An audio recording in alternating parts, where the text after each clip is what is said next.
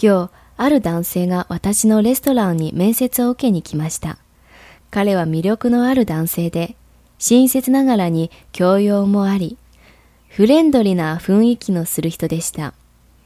後になって彼が本当はホームレスであることを知りました。それでも私はリスクを冒してでも彼を採用するつもりです。